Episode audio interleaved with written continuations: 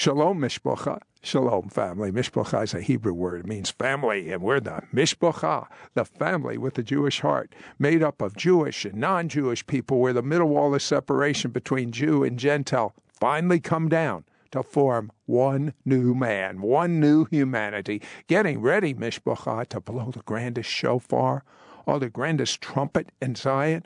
We want everyone everywhere to hear the good news. We want everyone everywhere to be red hot for the Messiah. So I was interviewing one of my television guests, uh, and he came from out of town, and there was a pastor there from Houston, Texas, uh, and he had just written a new book. And so I always say, Well, uh, what is different about your book? And he told me what was different. And I said, I want to read it. And as a result, you're about ready to meet Pastor Don Nordin from Houston, Texas. Uh, and the thing that made this unusual, that has been so important, you know, if someone's a real believer, they're going to believe in miracles. But most people aren't real believers. Have you noticed that? And they don't believe in miracles. What if we had a book of outrageous miracles that are totally medically documented, and the documentation is in the book. Do you realize for a believer, for a real believer, your faith is going to soar. And for a nominal believer, you may become a real believer. And for someone from another religion, I have to tell you, Muslims and Hindus uh, and, and people of and Jews, well, all these people groups are craving for a God who is in the now, not a God a million miles away. And that's what miracles shout. Uh, and so, uh, Don Nordin, I love the title of your brand new book, The Audacity of Prayer. The last time I heard that, that name was a book by President Barack Obama called The Audacity of Hope, uh, which, uh, you know, obviously most people have either heard of or read.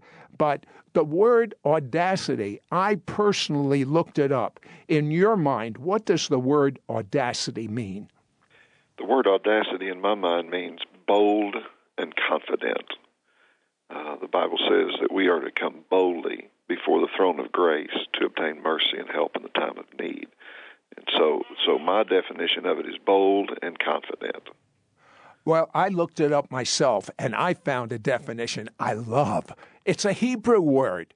Do, do, you know what one of the definitions in Webster's dictionary is for audacity? And it's actually in the dic- dictionary chutzpah, which means nerve.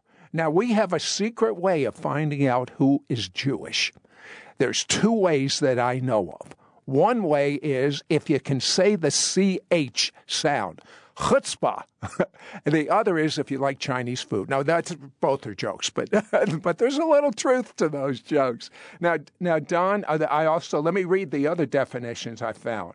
Uh, remember, the book's name is The Audacity of Prayer, Fearless Boldness, Chutzpah, a confident and daring quality that is often seen as shocking or even rude. Don, I love that definition. As I read about some of the old timers that uh, had great healing ministries, they were really um, rude.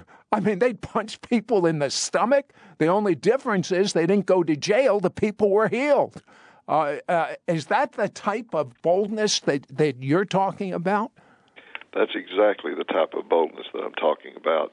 You know, we need to. I, I feel that uh, among Christians, we need to we need to st- take a step back and look and just understand that we serve a God that is alive, and He's well. He's willing uh, to meet us at the point of our most critical need, and uh, and He desires. The Bible says the eyes of the Lord are running to and fro throughout the entire earth, seeking someone to whom He might show Himself strong and it's time for us to step uh, out of the conventional, conventional and the normal expectation uh, of Christian life and uh, do that which is daring. Uh, step into uncharted territory and believe God for the miracles that we have need of. You know, there's two types I find of real Christians. Actually, many more categories, but one type is one that says, God works in mysterious ways. I know He heals, but God works in mysterious ways, uh, and they won't get a whole lot.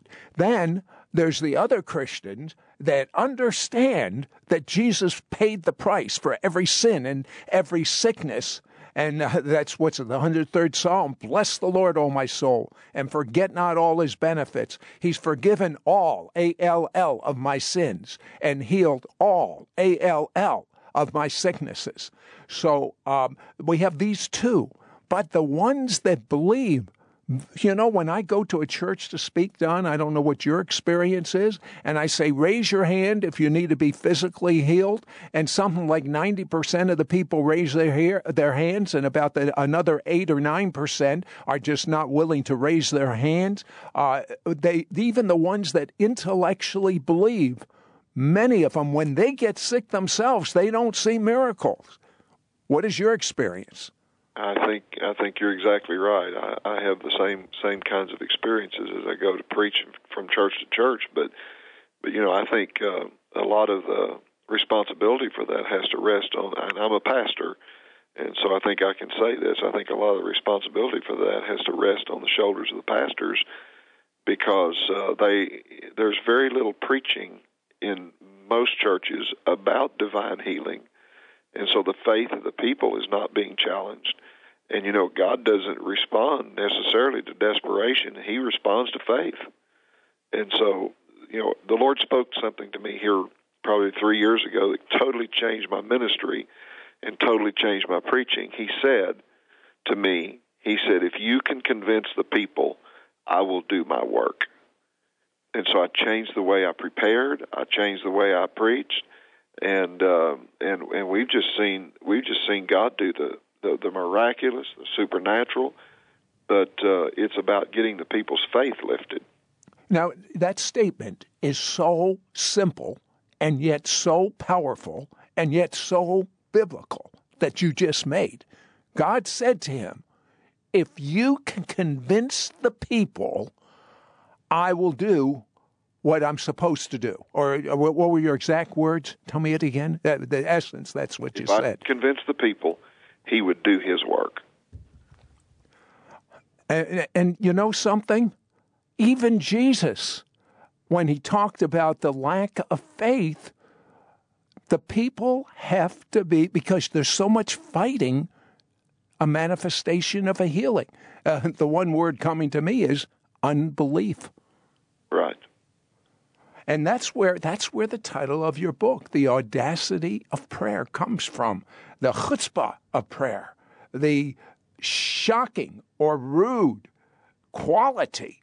Uh, I mean, I, I you know something? I know a rabbi that one day there was someone blind and he takes some mud and he throws it in their face. The nerve, the chutzpah. uh, Don, I want our people to get to know you just a little bit. Uh, you were uh, really called by God in the second grade. You heard an audible voice. What did you hear?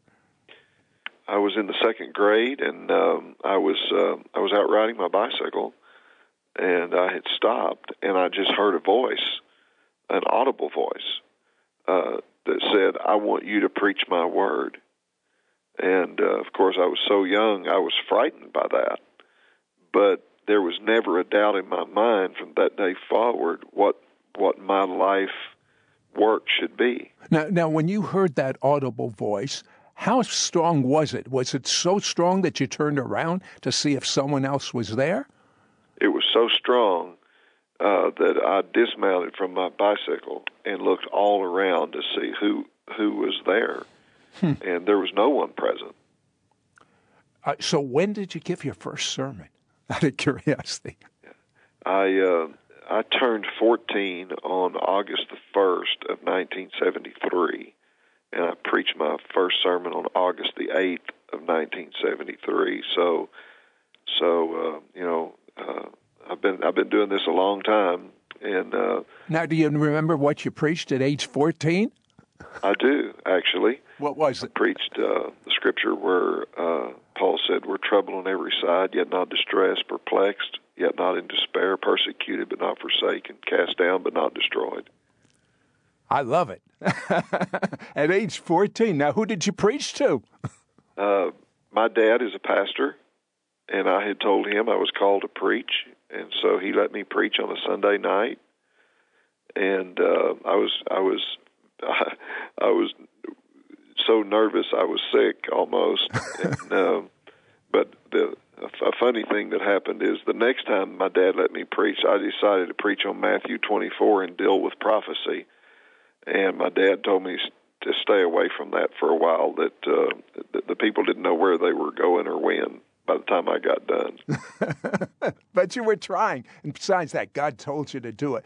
I, I believe that so many people are going to be helped with your brand new book, The Audacity of Prayer. And again, uh, the thing that I think is so amazing about this book is it has medical documentation of these miracles. And then the four CDs called Faith Lift, not Facelift, Faith Lift. What do you do in these four CDs? These four CDs, I just tried to convince the people that God really works miracles, and that if if if we will if we will come to Him uh, with boldness and confidence, uh, that that He will do His work. I'm just trying to convince the people that uh, that that God can do this, and He and that He wants to do this. Well, my guest is red hot for the Messiah. When he was in the second grade, he heard the audible voice of God calling him to teach God's people. I mean, at age 14, at age 14, I wasn't even sure there was a God. I knew I didn't know my left hand from my right hand. What a wonderful start! Uh, and then uh, when you were actually before uh, 14, when you were seven years of age, you eyewitnessed three miracles personally. Yes, I did. Uh, that that is what a privilege. I mean, God was setting you up for what you're doing today. Yes, he was. I have no doubt about that. And from the time I was seven until today, I've never doubted the ability of God to perform miracles. But I bet you have wrestled with why don't I see more?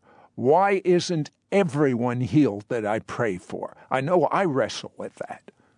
Yes, I have wrestled with that greatly. But, uh, you know, I'm convinced that Jesus didn't take stripes on his back so we could go on being sick. That it is his will to heal every single time. Tell me about those three miracles you saw at seven years of age. Before seven years of age, actually. well, the first the first miracle that uh, uh, that I witnessed was at age four, uh, and I write about this in chapter two of my book. Uh, is uh, is uh, my dad was was in, was critically, almost fatally injured in a logging accident in Northern California, and I witnessed that miracle taking place. I can remember when I was they called my mother, and we were on our way to the hospital.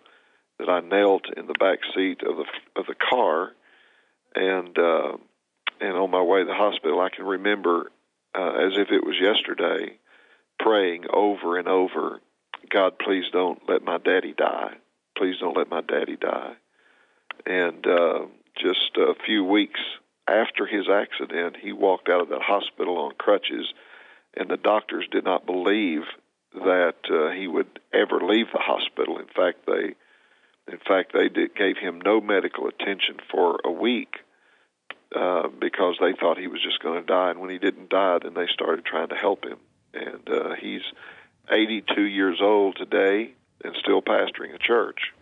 Well, well, it's actually a little more supernatural than what you even said, because according to the story I, I, I read, uh, an angel uh, did something that had that angel not shown up, uh, your dad wouldn't have even been able to be uh, uh, helicoptered to a hospital. That's right. Uh, when when my dad had cut a tree, he was he was uh, in the logging business at the time. He had cut a tree and had gone gone over and hit another tree and bounced back and pinned him to the ground uh, across his midsection, and then it the tree just for a, a, a few seconds bounced up into the air, and an angel uh, drug my dad from beneath the tree uh, head first. Uh, and, and when the tree came back down, it rested flat against the ground.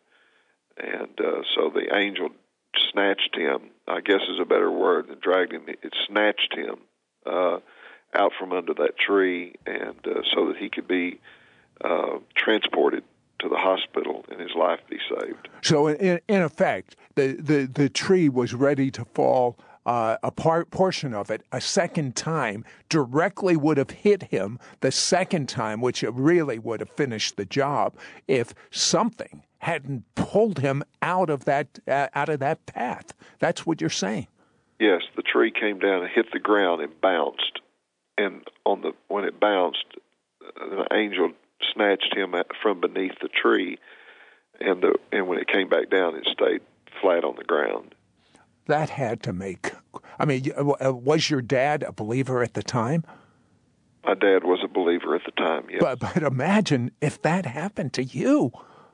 I mean, an angel pulls you out of the path of the, the, the, tree that just hit you, and, and you're in terrible pain, and you're dying, and it, it, and it bounces off the ground again and is ready to fall again on you, directly on on your on your head, uh, and and something pulls you out of the path. I mean, uh, your father must must have had incredible faith. Yes, my father has uh, my whole life, my father's had uh, amazing, amazing faith. I've seen miracles uh, transpire that my dad has has prayed for, and it's just been uh, over and over again throughout my life. He has he has it, he has incredible faith. Well, speaking of incredible faith, I have just heard someone with arthritis in the fingers, if you will bend your fingers right now, the pain is gone. In fact, the fingers are even going back to normal, the knuckle areas. Uh, and someone with a pain in their back, if you'll bend over right now, you'll see that the pain is gone. And Don, God told you before you did this broadcast about someone that was listening to us. Yes, he did. Uh, I just felt like that uh, there's uh, there's someone listening to us today that uh, uh, that you have basically been given a death sentence, and uh, God is God is saying to you today, fight for life. Uh, you don't you don't have to take uh, the sentence that has been passed upon you, the word that has been spoken over you. Uh, I cancel that right now in the name of Jesus uh, the word that has been spoken, the assignment that the enemy has against you. I take authority over it. I cancel that, and I speak life to you. Uh, I declare and decree to you that you shall live and not die and declare the works of the Lord. So fight for life and believe for healing today.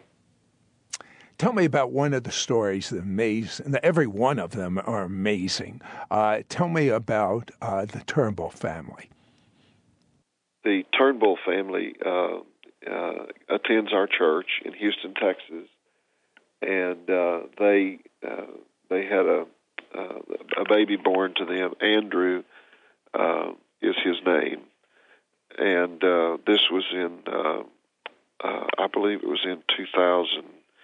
See, Andrew's 10 years old, I believe, so probably 2004, I believe, that Andrew was born and uh, he he had uh, a typical uh, scimitar syndrome that affects one in a million babies. Uh, his heart was on the wrong side of his chest, and he had severe complications. And uh, the doctors did not believe he would live. In fact, they had the family to sign a do not resuscitate order.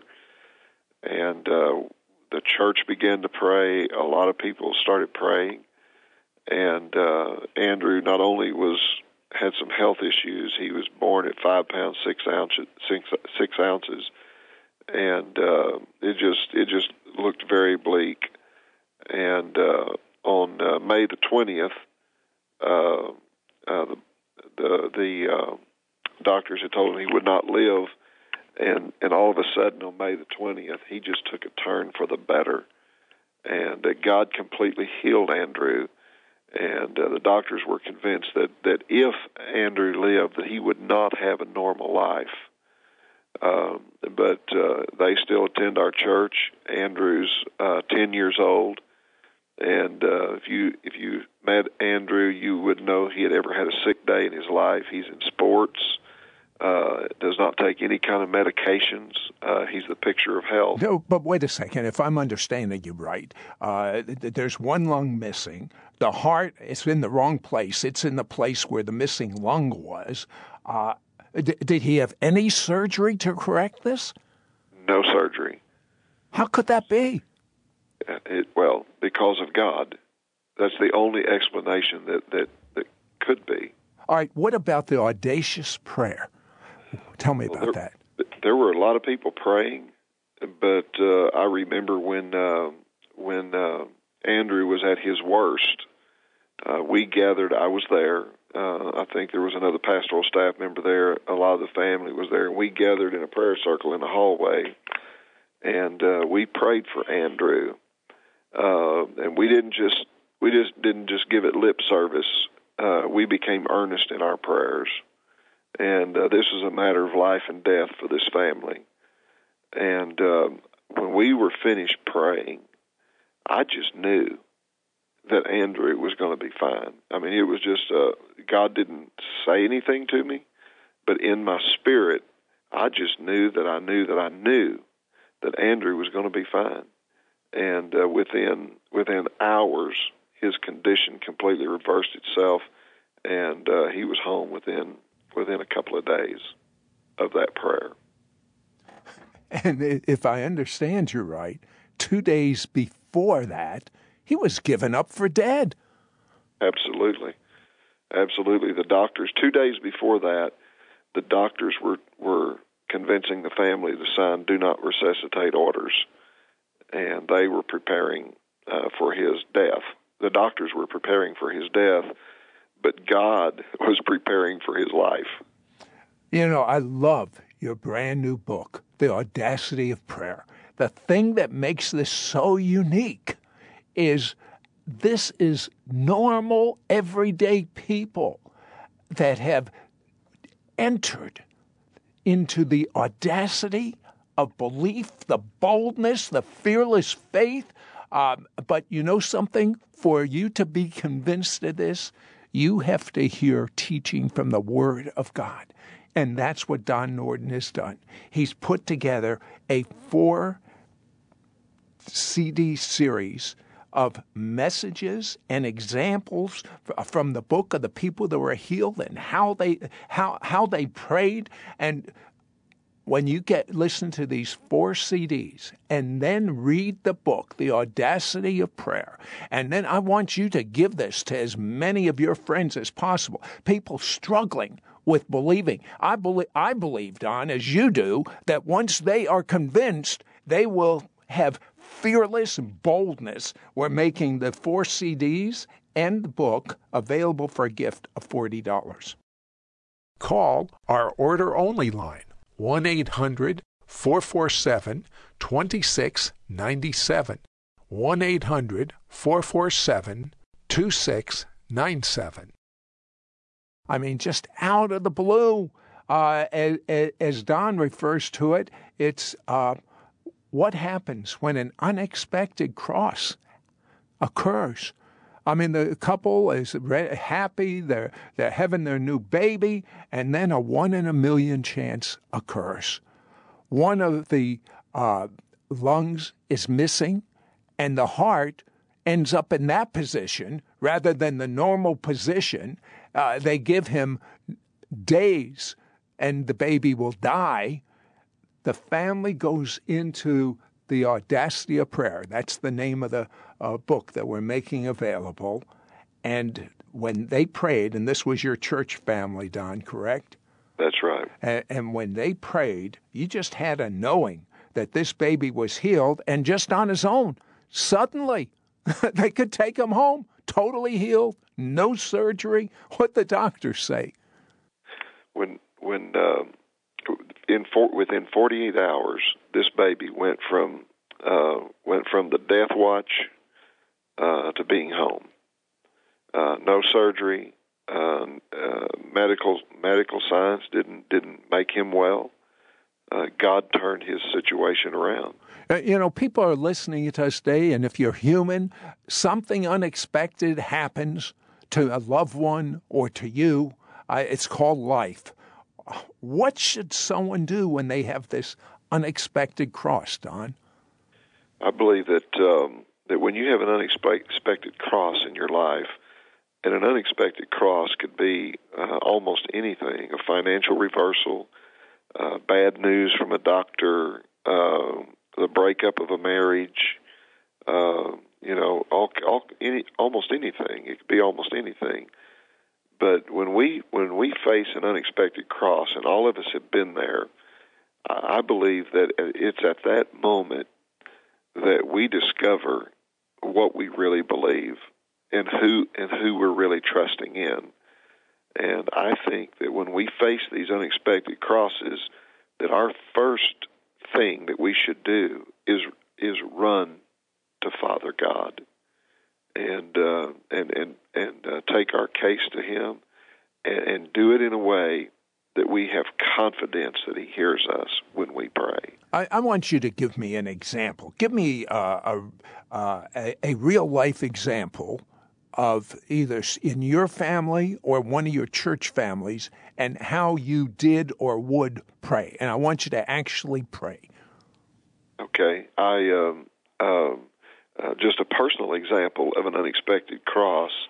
For years, I struggled with a heart issue. Uh, I had atrial fibrillation, and uh, I was on a on a 30 day fast, drinking only water, and was in a hotel room. Uh, I, I was speaking at a church, and got up to take a shower uh, one morning, and uh, in, you know, in a weakened condition as far as physically because I it was the 11th day of the fast, and uh, when I was t- while I was taking my shower, my my heart went out of rhythm so badly that that I fell in the shower. I was the only one. My wife wasn't with me, and uh, when I fell in the shower, uh, I experienced a a demon uh, that came in that that bathroom, and uh, that demon told me that I'm going to kill you today, and nobody's even going to know that you're dead until church time. Now, did you did you do you think that demon that communicated with you at that moment was was the one that caused the AFib?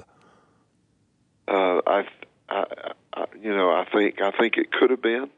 Uh, uh, I know that physically I was in a weakened condition because I hadn't been eating and only drinking water, and so and so my body was already struggling uh, if you you know if you fast fasted at length at lengthy times, you know that there there are periods during that fast where your body just almost is screaming at you, uh, and it was that that uh, it was that one of those moments.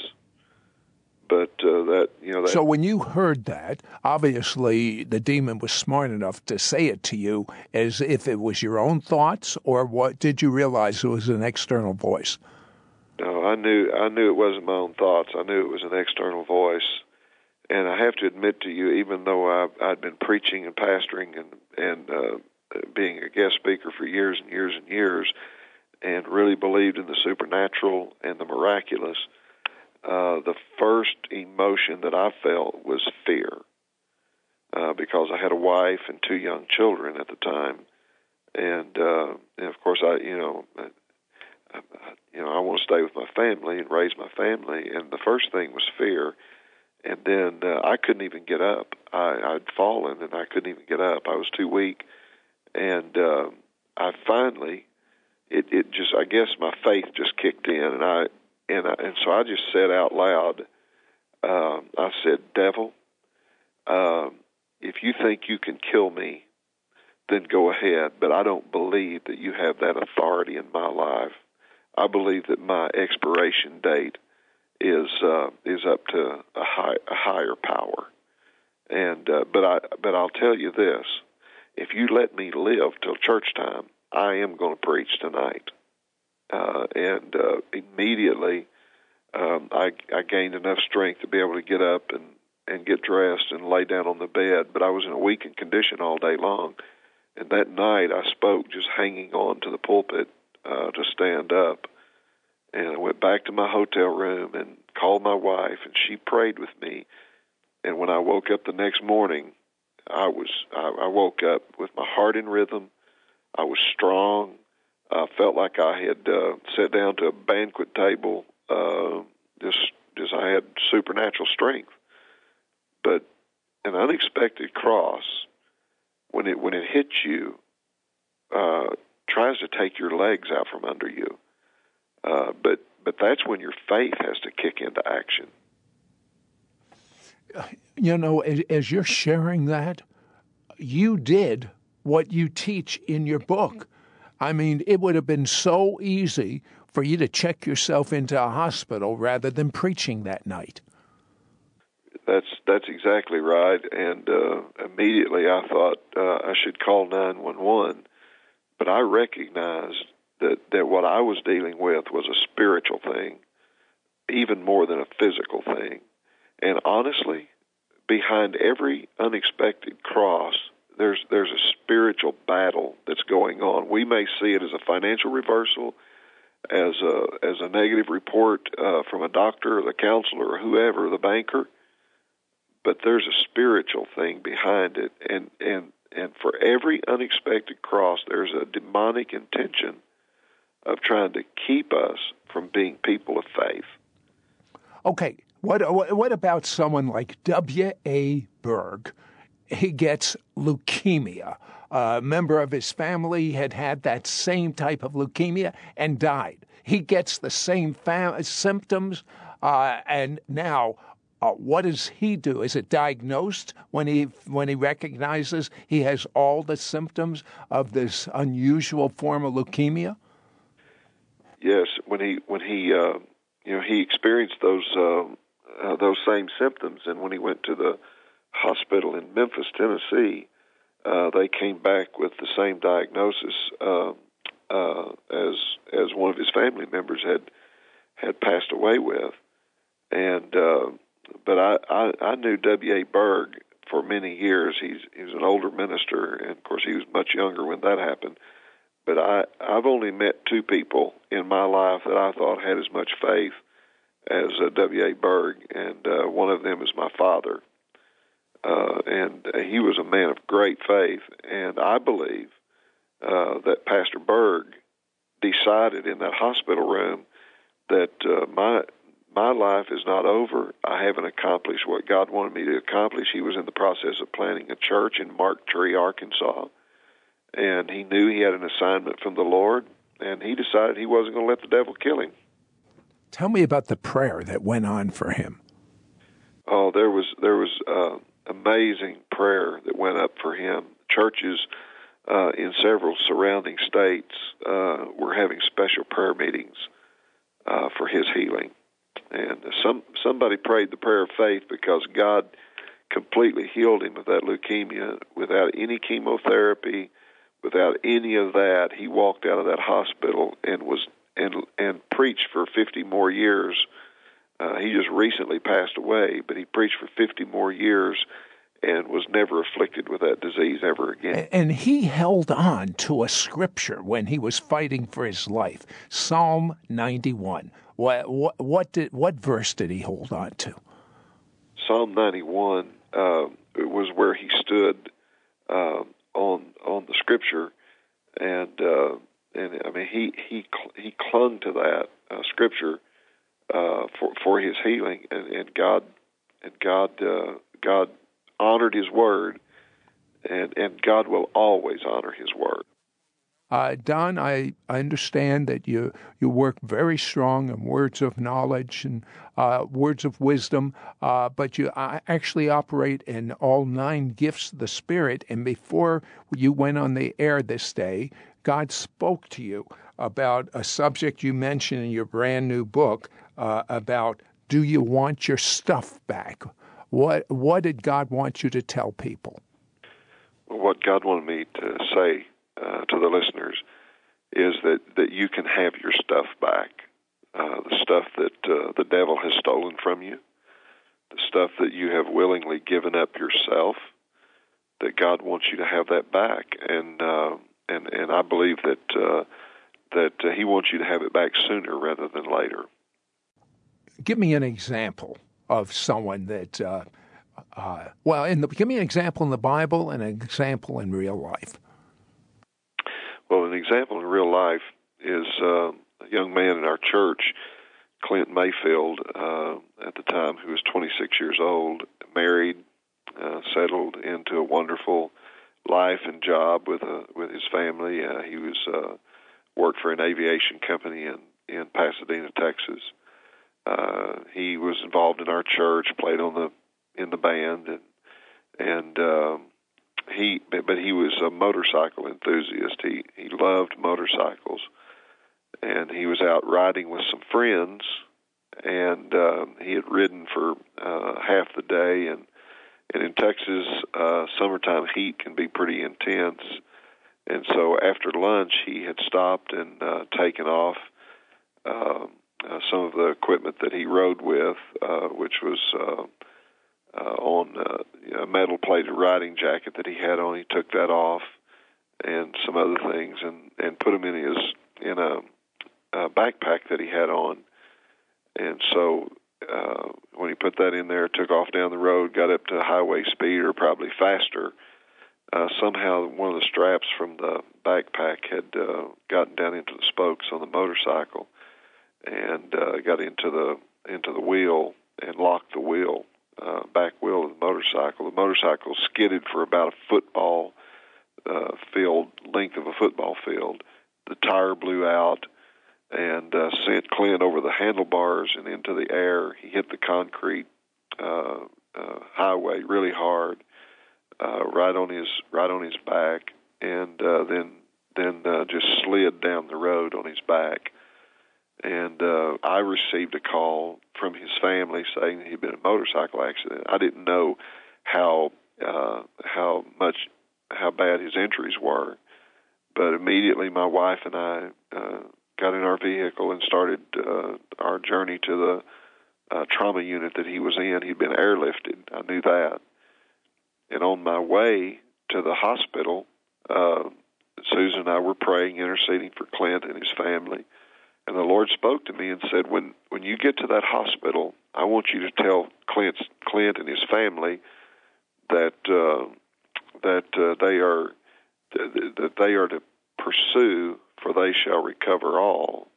Uh, uh, and uh, that's what I that's what I had in my heart is tell them that to, that they are going that Clint is going to recover all. And so I'm pretty excited about this word until I walk into the ICU unit and saw Clint's condition. And of course, you know, just like with anybody else, the the enemy, the first thing the enemy does is says, you know, look at this kid's condition. You're going to tell his family he's going to recover all. You're really going out on a limb here. Now, uh, what what was wrong with him at the time? He was um, uh, he had spinal injuries. Uh, he was had road rash from from his head to his toes. Uh, he had all kinds of internal injuries. Uh, was he conscious? No, he was comatose. Hmm. Uh, and the and the doctors that came in described his condition as hopeless. That was the word they used. It's hopeless. Uh, in fact, uh, a couple in our church, their son is a doctor at that at that trauma hospital, and they had called their son and asked him what Clint's condition really was, and he he told them there was no chance of his survival, uh, absolutely no chance, and uh, so so you know, I had the word to tell him, "You shall recover all." Yeah, but if he's comatose, how are you going to tell him that? I, I have to admit to you that I struggled with it for several minutes, uh, but I but I knew what I'd heard, and so finally I thought, you know, I'm going to put I'm going to put myself and God on the line here, and uh, I just told them before we prayed. I said, you know, I related to them the story of uh, of David, uh, King David, uh, before he was king, with his men in Ziklag, that uh, he had left town with his men, and while he was gone, some Egyptians came in and burned the city and stole all of their stuff, including their wives and children. And when David found, came home and found the city in flames and his wives and children gone and all of his stuff gone, he he prayed and asked the Lord, "Shall I pursue them or not?" And the Lord spoke to him and said, "Pursue, for you shall doubtless recover all." And that was the scripture the Lord spoke to me on the way to the hospital. And so I related that story before we prayed, and I just said, I know what it looks like. I, I get that. I understand that. But I'm telling you that God said that Clint is going to recover all. And what happened? The, well, the doctors the doctor said even if he were to uh, live, that he would probably never ever be out of a bed, that he would be bedridden the rest of his life. But uh, within probably a week, Clint started really making some progress. Uh, for about a week, I think it was about a week. Uh, there just was. Yeah, did the doctors actually use the word that his progress was miraculous? The doctors actually actually used the word that, the words that it was miraculous. You know, most doctors, even if it is, won't say that. right, right. Well, you would have just had to been there and seen Clint's condition initially. I mean, I mean, one look at him, and uh, the natural mind just says, "Oh, this is over right here. This is this is this is not going to be good." But uh, you know, within a week, he started making progress, and uh, over a period of probably uh, uh, three or four months, uh, he he steadily made progress. It was difficult, but he made the progress and you know he was in the aviation business. He he's the guy that that plans flights for private jets, and uh, and so you know for and and today he's back at his job, uh, planning flights for private jets. And when you've had that kind of a head injury, uh, you know the chances of ever being uh, what you were before are slim to none as far as the world is concerned. But he's back at his job doing well. Uh, in fact, I have to tell you that I like the the Clint that we have now better than the one we had before. Why is that? Because because his his personality, I think, is better. Uh, certainly, his heart for God has greatly improved, and he's just a delightful young man. Uh, you know, you told me God wants the people listening to us to recognize how important it is to be grateful. Yes. Explain. I just think that. Uh, and, and by the way, when you're talking about Clint, I think the the thing that made the difference is Clint is one grateful man. Oh, you you couldn't ask for a more grateful man than Clint is, or or his wife, or his parents. They they recognize that Clint's life uh, is has always been a gift from God, but is certainly now even more a gift from God, and they're they're grateful. And I just think I just think that gratitude is golden to God, and I think the scriptural proof of that is that you know the the ten lepers that were cleansed, all ten were cleansed, but one came back and gave thanks, and the Bible specifically says that that leper was made whole. And so and so gratitude is so so important. But do you know, even gratitude before you have something to be grateful for, isn't that faith? Really faith? To have an attitude of gratitude when things seem to be going bad. Exactly. It's you know that's an act of faith. To be able to be grateful when things are not good is an act of faith itself, and that's what God responds to faith. Uh, you know, I have to tell you this story, Don. Wherever I go, people say they're trained because they're re- in retail business. Uh, how are you doing? And I know it's cosmetic, and I know they don't care how I'm really doing. Uh, they just want to make their sale. Uh, and I say, I am extremely blessed. I'm extraordinarily blessed. And uh, many times I'll say it exactly the way I just did. And you know what? Sometimes I'm going through an awful day and I grip my teeth and I say it anyway. And guess what? It's like a magnet. I walk in such favor, and I believe it's because I walk in an attitude of gratitude. I agree with that, and and and you know the, the thing is that that uh, life and death is in the power of the tongue, and and I think we curse ourselves many times before we have the opportunity to be blessed. Uh, Don, these miracles that uh, you have medically documented in your brand new book, I am so excited about them. And one of the miracles is a man I personally know. His actually his doctor is uh, Doctor uh, Remedios. Uh, and tell me about that miracle. That miracle uh, was um, uh, Dee, Dee Sapp. She is married to uh, a pastor by the name of Gary Sapp, and uh, she had uh, uh, been diagnosed with colon cancer, and and uh, was it was an emergency situation. Rushed to the hospital, and and uh, Dr. Remedios uh, was the uh, surgeon that saw her, and they did emergency surgery right away. And uh, she had a, a tumor uh, in her in her colon, and they had to take out a large uh, portion of her intestine. And uh, when Dr. Remedios was doing the surgery, uh, by his own by his own words, uh, the Holy Spirit began to show him what uh, what he was to do, and so uh, he st- actually stretched. This is a procedure that had never been done before, and he just did this at the at the bidding of the Holy Spirit. He, he stretched that he stretched the colon and uh, sewed it into place.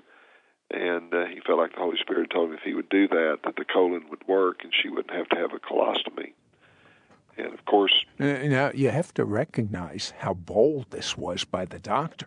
This was a procedure that had never been done before. Therefore, he couldn't possibly know whether it worked out or not. But he heard from God and he took this step of boldness. And as a result, what happened, Don? Well, the procedure that he performed on her, if it if it if it didn't work, Dee would lose her life now that's bold. and he would lose his license. Hmm.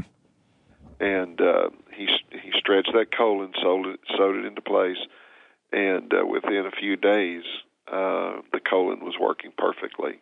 And uh, that's been that's been a number of years ago, and uh, and she's still uh, and she's still uh, uh, functioning properly. Uh, she and her husband travel all over all over the world preaching. In fact, it's been 18 years ago. Now, now you told me he cut three feet of the colon out, but then he did something that just sounds so amazing. He stretched the remaining three feet. Is that what you said? That's right. He cut three feet out, and then he took the remaining part of the colon and stretched it. Now, what would, what would you do? What would I do if we were doctors? God says for us to do something, and it could cost the patient their life because it had never been done before. Now that's my kind of surgeon. yeah, exactly. Yes, if I'm if I'm going to have surgery, that's the kind of doctor I want working on me. Okay, I'm looking at this documentation you have. Tell me about the twins.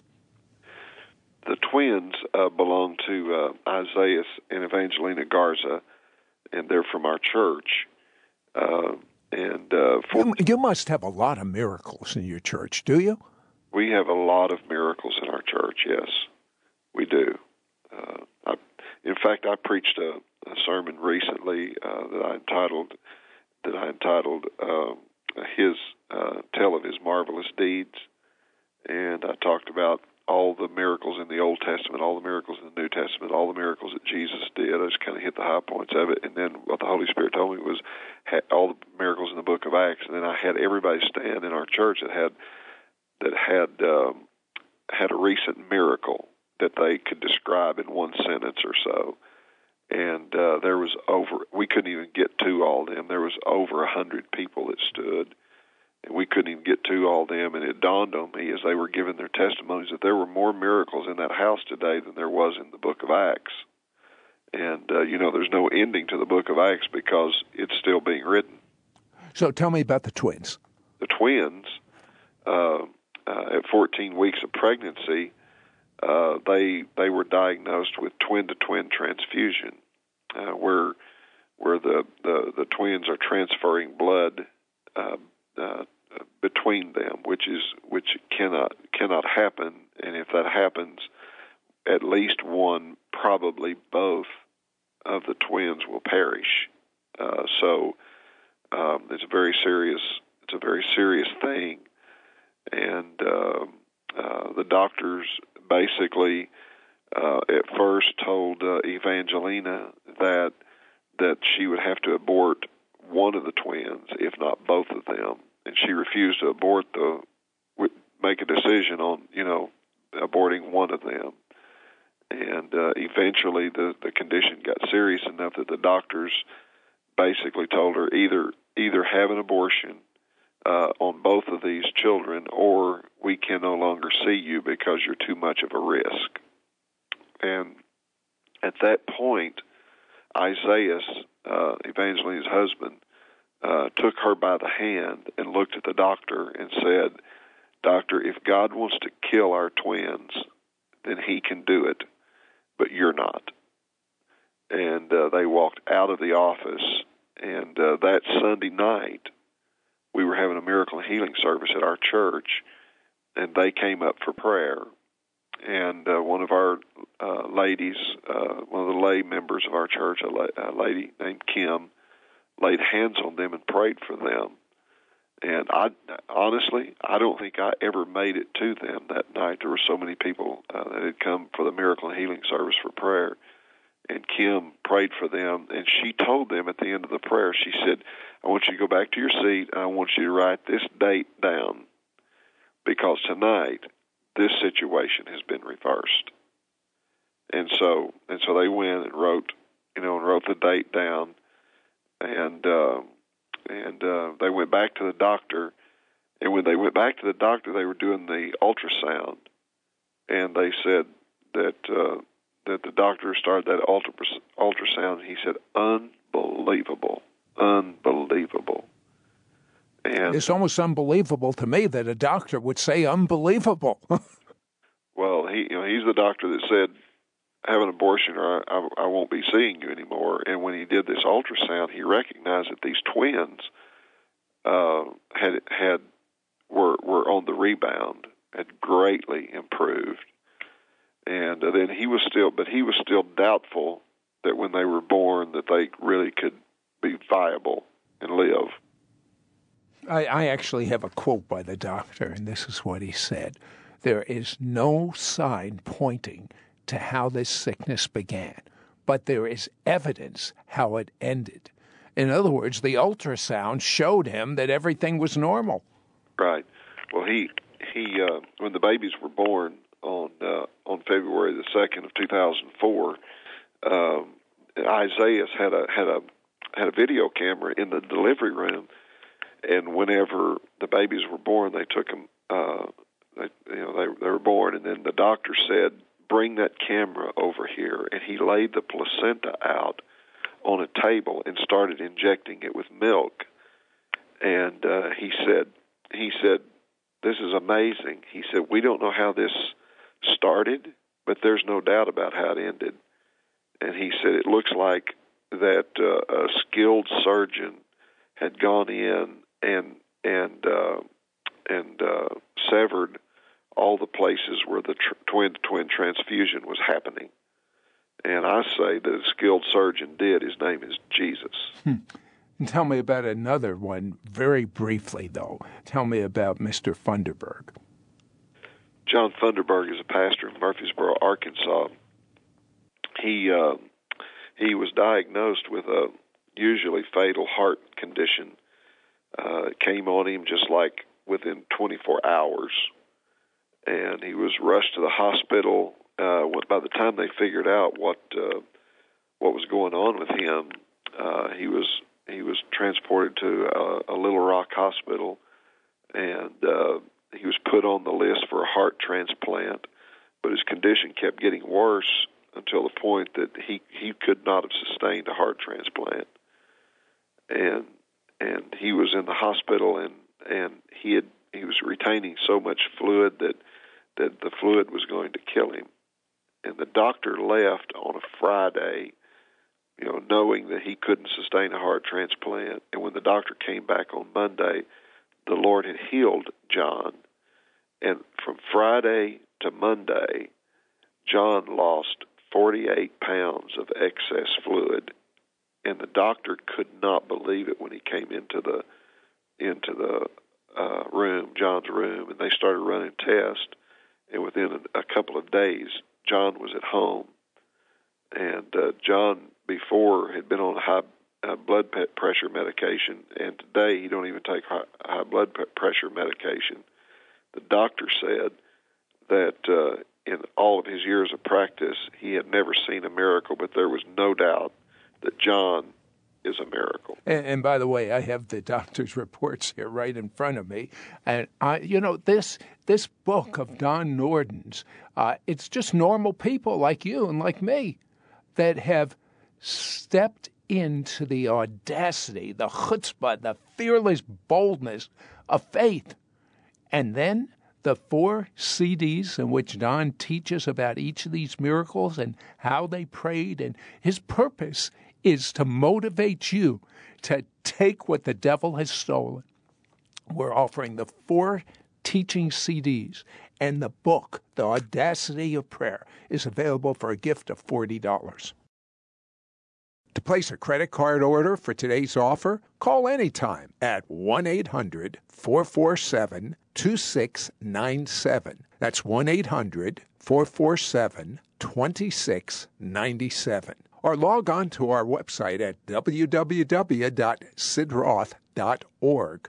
To hear this week's interview or watch archives of our television show, It's Supernatural, visit our website at www.sidroth.org. That's www.sidroth.org. Discover how you can begin watching for free our 24 hour, 7 day a week TV network, ISN, the It's Supernatural Network. You can write me at Sid Roth, Post Office Box 39222, Charlotte, North Carolina 28278. That's Sid Roth, Post Office Box 39222, Charlotte, North Carolina 28278.